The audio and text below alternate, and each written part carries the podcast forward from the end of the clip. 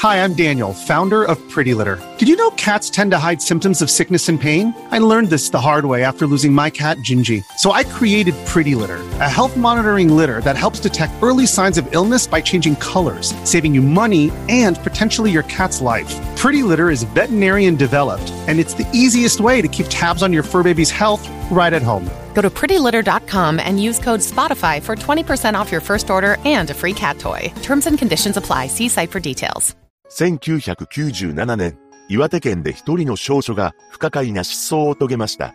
なんと、自宅の周囲で遊んでいる中、行方がわからなくなってしまったのです。一体何があったのか、詳細を見ていきましょう。後に、本県で行方不明となってしまう金子エリちゃんは、当時6歳の女の子で、岩手県普代村という場所に住んでいました。ここは太平洋側に面しており、道路も少なく繁華街もありません。また、閉鎖的で保守的な土地柄なのだと言います。そうした自然豊かな場所で暮らすエリちゃんは元気な女の子で、彼女の行動範囲は自宅周辺の約1キロだったそうです。ただ、一人で遊びに行ったとしても、ちゃんと一人で自宅に帰ってきていました。また、ある時父親と一緒に山の中に入った際に、はぐれてしまったことがあったのです。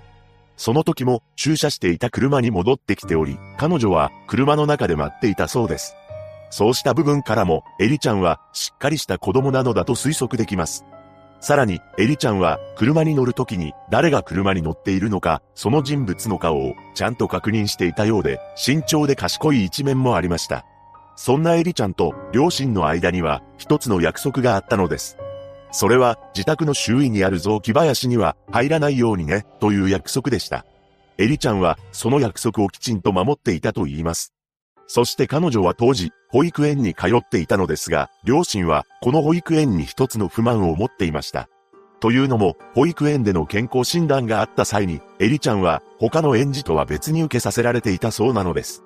どうやら、エリちゃんには先天性の発育不全があったそうで、言葉にも不自由があったことから、保育園側は彼女のことを特別扱いしていたのだと言います。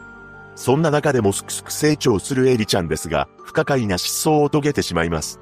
事件当日となる1997年6月29日、この日エリちゃんは両親と朝から出かけていました。その場所というのが100キロほど離れた青森県八戸市だったのです。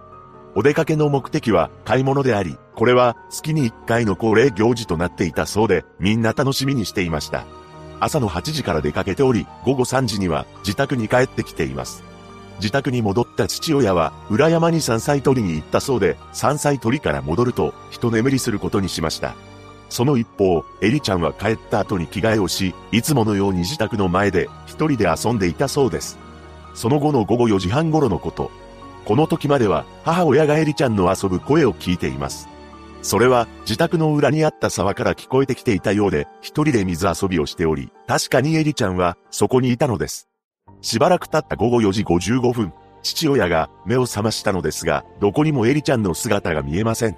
いつものように自宅の近くで遊んでいるのだろうと思ったのですが、どこほど探してもいないのです。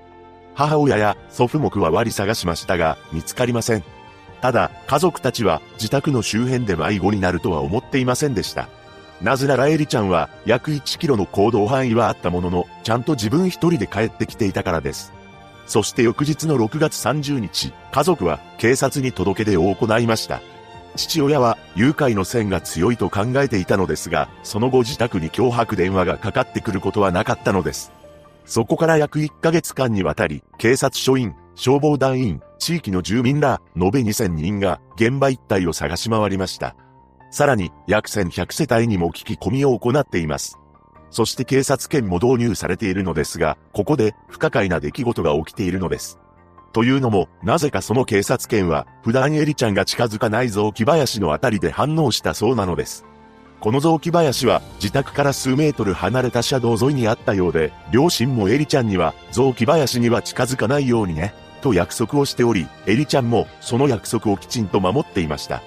それなのにもかかわらず、警察犬が雑木林のあたりで一体なぜ反応を示したのでしょうか。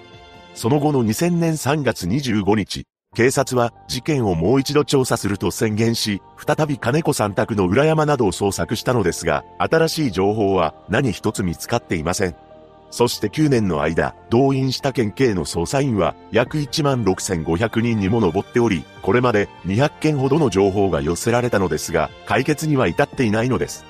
ここで、金子エリちゃんの特徴を今一度確認していきます。エリちゃんは当時6歳であり、身長115センチ、体重24キロのぽっちゃり体型だったそうです。行方不明当時の服装は、胸のあたりに2匹の犬の絵が描いてある青い長袖のシャツ、左の膝に茶色の膝当てがついているオレンジ色の長ズボン、ピンクの長靴を履いていました。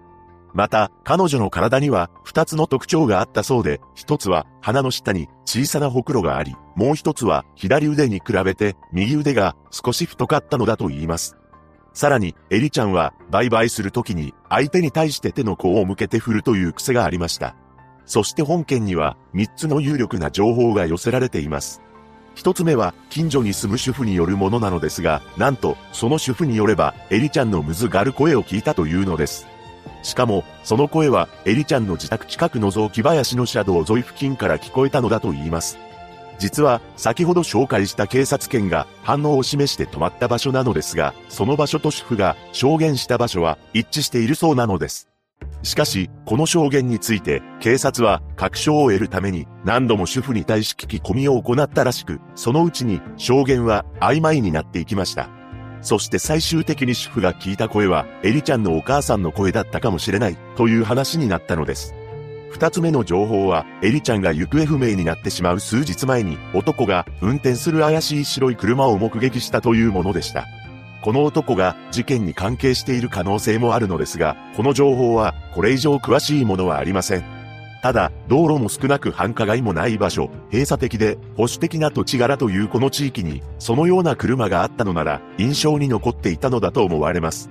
そして三つ目なのですが、それは、エリちゃんの父親からの情報であり、どう考えても不可解なものでした。何でも、行方不明となる数日前に、雑木林の私有地のあたりに、自衛隊のジープが止まっていたそうなのです。さらに、そのジープのそばには、自衛隊の服を着た男が立っていたのも目撃しています。エリちゃんが住んでいた場所の近隣には、自衛隊の演習場はなかったそうで、父親は不審に感じていました。一体なぜ、このような場所に自衛隊のジープが止まっており、しかも、自衛隊の服を着た男が立っていたのでしょうか。ここからは本件の真相について次の3つに分けて考えていきましょう。事故に遭ってしまった。動物に襲われてしまった。何者かに連れ去られてしまった。まず事故に遭ってしまったというのは、川に流されたり普段は入らない雑木林に一人で入ってしまい、迷子になったという説になります。しかし、エリちゃんは、両親の言いつけを守る子供であり、一人で雑木林に入ってしまうというのは考えにくいと思うのです。そして川に流されてしまったという説ですが、自宅の裏にあった沢がどれほどの水位や大きさだったのかなどの詳しい情報がないので、想定するのは難しく思います。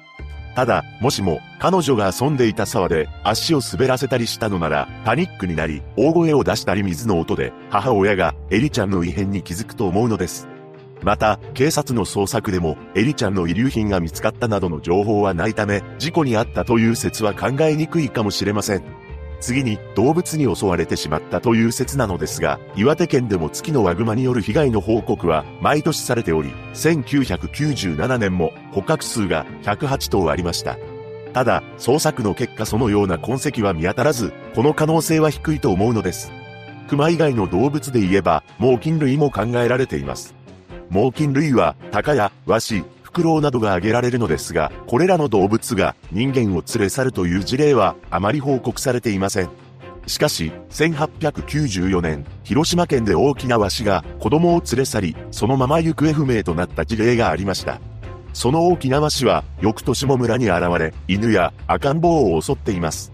その際にワシは捕獲されたそうなのですが、そのワシの大きさは体重22.5から26.2キロ、体長は約3.6メートルもあったというのです。猛禽類が連れ去ることのできる重さは科学的なデータはないらしいのですが、体重の100%から150%の重さであれば運べるという情報もあります。そのため、このようにとんでもなく大きな猛禽類が生息していたのなら、人間の子供を連れ去ってしまうこともできるかもしれません。そして最後の何者かに連れ去られてしまったという説なのですが、行方不明になる数日前より、怪しい白い乗用車や自衛隊のジープが止まっていたこと、近隣の主婦がエリちゃんらしい泣き声を聞いていることから、この線が一番強いと思います。ただ、身代金要求の電話はなく、犯人が一体なぜエリちゃんを連れ去ってしまったのか理由がわかりません。以前から怪しい車が目撃されていることから犯人は計画的に動いていた可能性もあり、エリちゃんの行動範囲も把握していたのだと思います。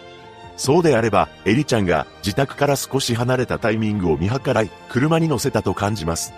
事件当日、母親がエリちゃんの一人で遊ぶ声を聞いたのが午後4時半頃のことであり、父親が目覚めてエリちゃんがいないことに気づいたのが午後4時55分のため、エリちゃんは25分間で姿を消したということになります。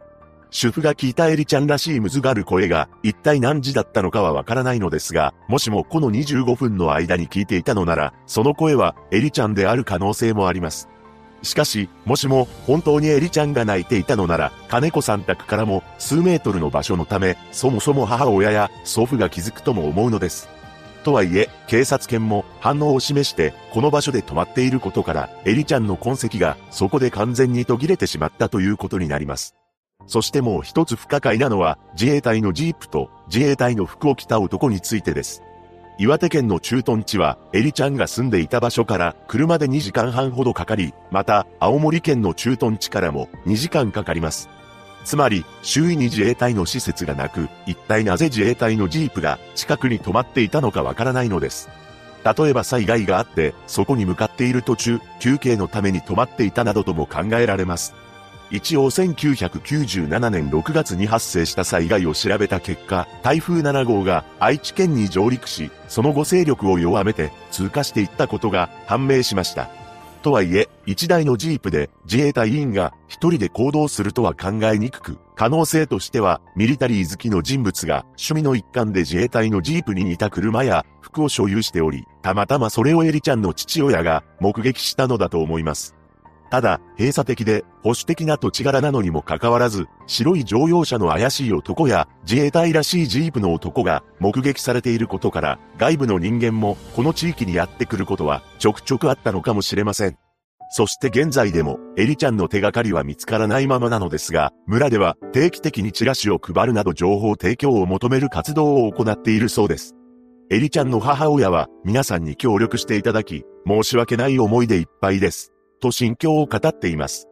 金子エリちゃんが一日も早くご家族と再会できるよう祈るばかりです。